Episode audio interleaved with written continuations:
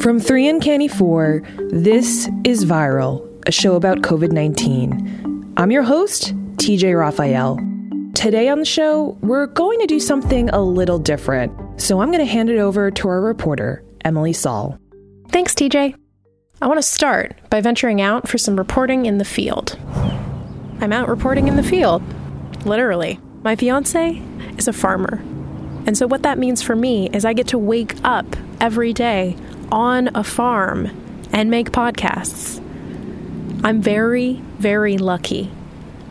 But despite all of that, I've still been struggling with my mental health. And so I'm out here in this field, standing in the middle of all of these apple trees. I've been coming out here a lot. And I'm out here right now because this morning I was inside trying to eat breakfast and I just started shaking. My head was spinning, and I thought I was going to throw up. I've been having a lot of trouble, and I know a lot of other people are having trouble too.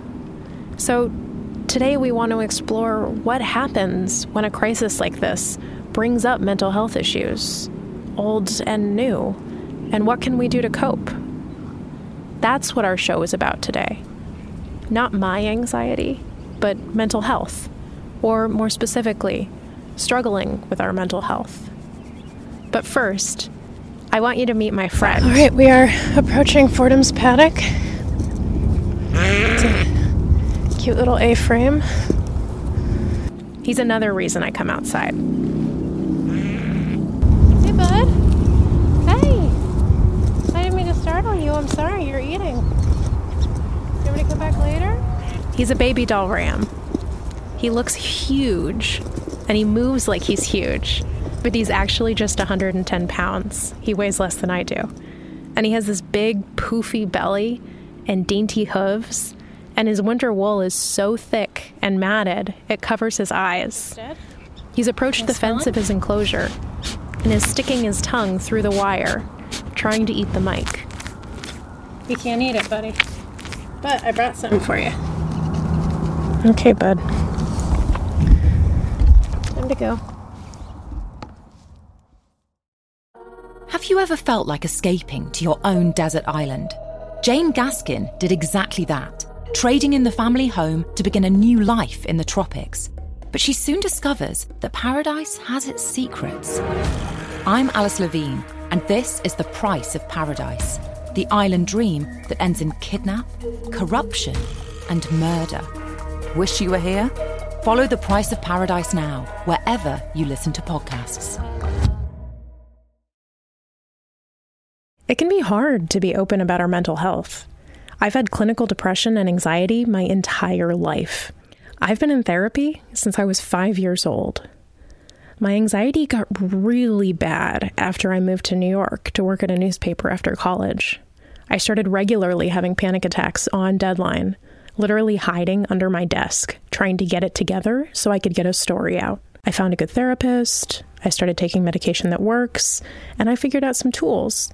My best coping mechanism was trying not to think about the problem, because most of the things that cause me anxiety go away pretty quickly.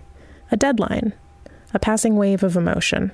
But this thing, this pandemic, is not going away. And I can't ignore it because it's defining every second of my life. Things are happening to me that haven't happened in years. Four different times the other day, I had to mute myself on a conference call so people wouldn't hear me sobbing. I'm not in therapy at the moment. A mix up meant that I didn't have my medication for three days last week. So I needed help.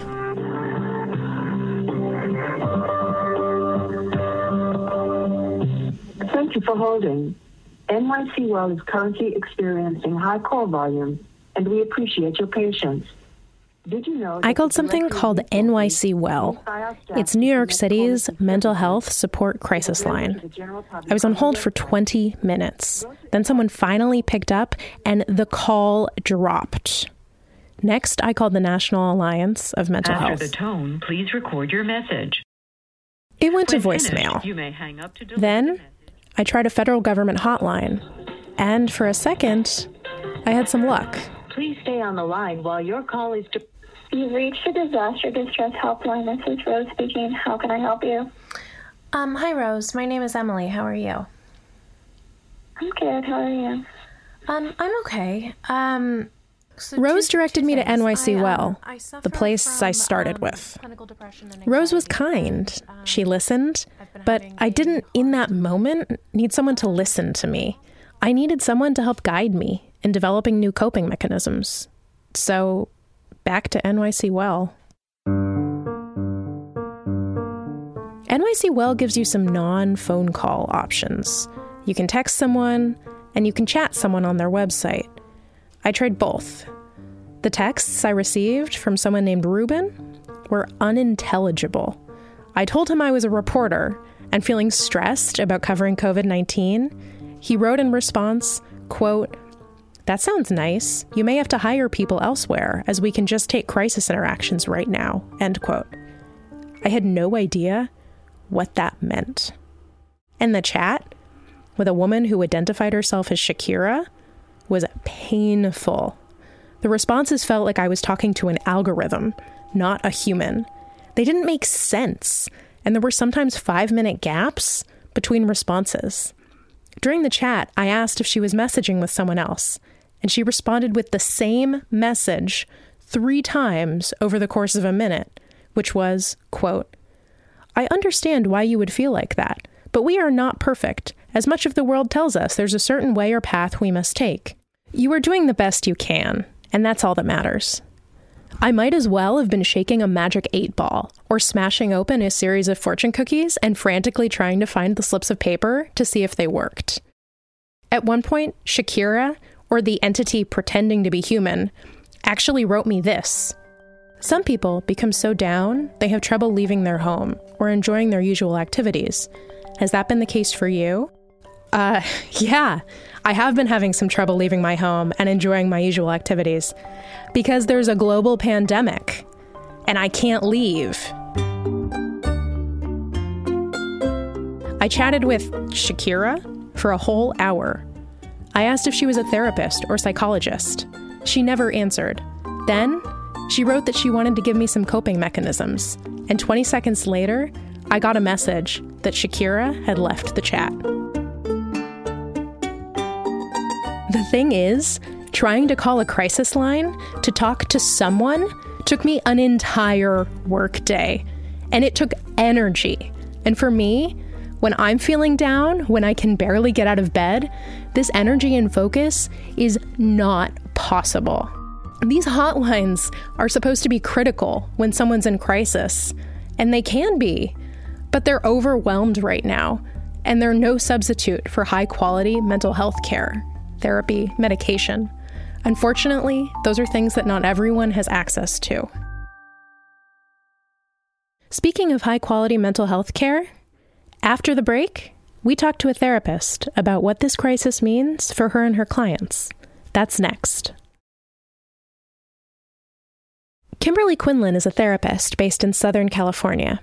She also has a podcast, which, at least for the latest episode, starts like this. Let's take a deep breath, guys.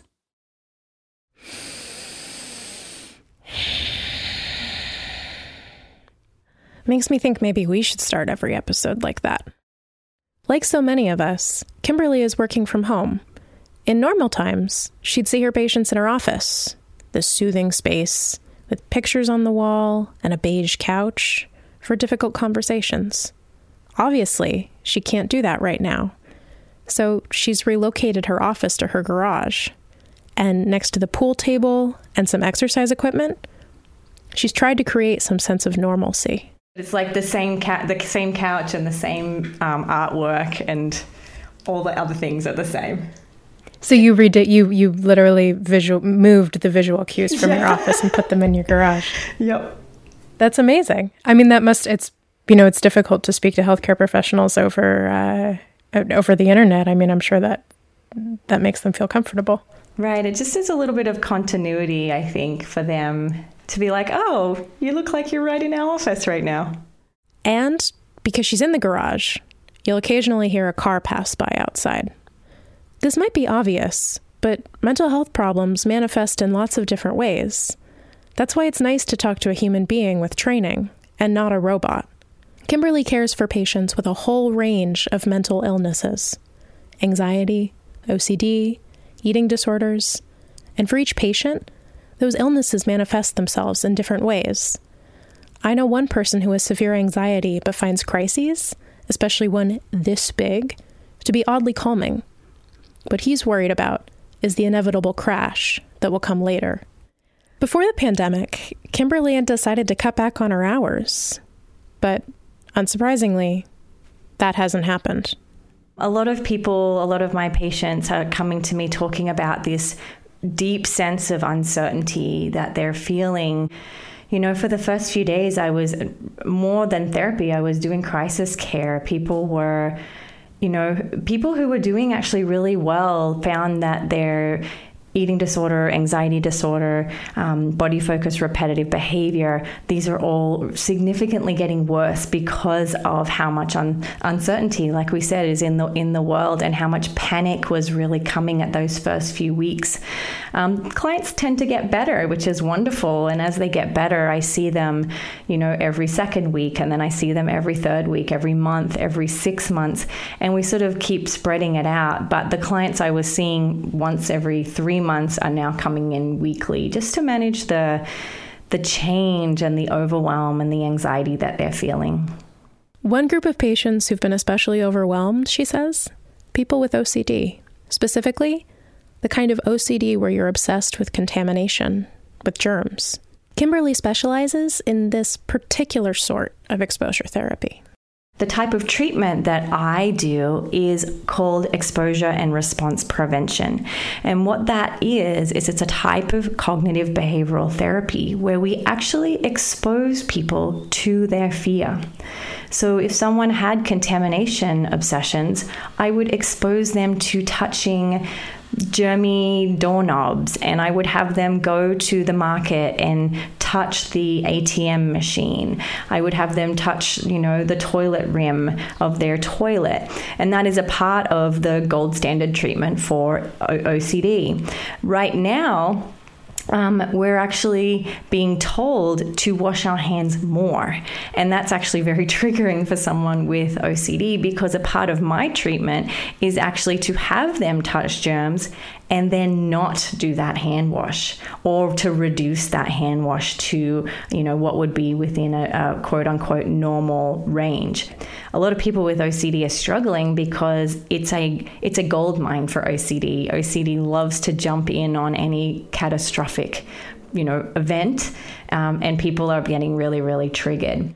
Of course it's not just people with OCD this crisis is triggering people with all sorts of mental health diagnoses depression, mania, disordered eating, post traumatic stress disorder. My friend Stacy has PTSD, and she's been having a lot of trouble recently too. It just, you know, there's like all these things you're supposed to do, right?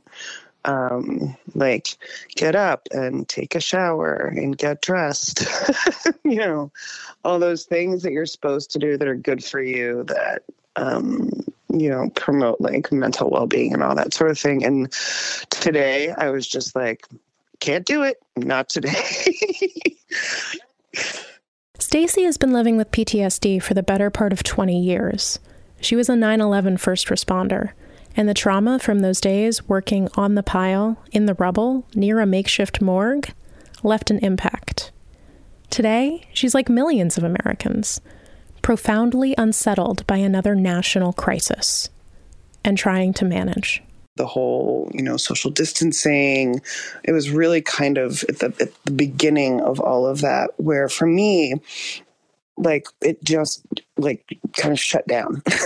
um, it was sort of like, okay, we're rolling with this, we're rolling with this, we're rolling with this, and then this just massive anxiety um, and panic came up for me, um, which if you're hypersensitive um, to potential threats, then you're kind of looking not you know 100 feet in front of you but you're looking like five miles down the road um, and so for me i think that's the point where i really just started becoming really alarmed and being alarmed having trouble managing that state of alarm, that is something Stacy and I have in common. So I asked Kimberly, basically, what is your advice to people like Stacy and me? Some of her recommendations were straightforward stick to a daily routine, don't overdo it on watching the news. But one piece of advice was much more fundamental. She said, This crisis is a chance to rethink our relationship with that sense of alarm. It's a chance to rethink our relationship with anxiety. I think we've actually been trained to think that anxiety is bad and dangerous. But when you have anxiety that shows up in your body, maybe it's a tightening in your chest, a lump in your throat, maybe, you know, flowing thoughts that are scary often what I'll have clients do is just to to be gentle and warm towards them and just say, you know, it's okay to have this. You know, I'm allowing these this sensation to be here. So it doesn't have to be that we're like running into the flames um, metaphorically. It could be as simple as a gesture of, you know, I I'm going to allow my chest to be tight while I watch Netflix, or I'm going to allow my um, my a lump in my throat while I talk to my friend on FaceTime. It ultimately ends up being that you just have to allow fear to flow through you. And so I've told all of my clients that the great thing about right now is we've been training for this. You already have the tools on how to lean into fear. You're at an advantage to those who haven't had this type of treatment because, you know, you've been doing this. You know what it's like. You've been practicing leaning into fear for some time. Um, and by leaning into fear, we actually like disempower it. We take away its control over us and we become empowered.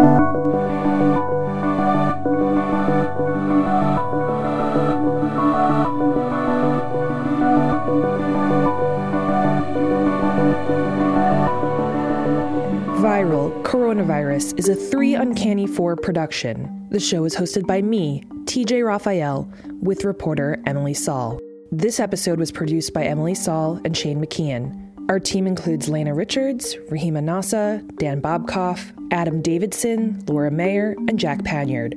You can email us your questions or comments to viral at 3uncanny4.com with the number spelt out. That's viral at 3uncanny4.com. We'll be back on your feed Tuesday. In the meantime, rate and review the show in Apple Podcasts. It helps listeners like you find us.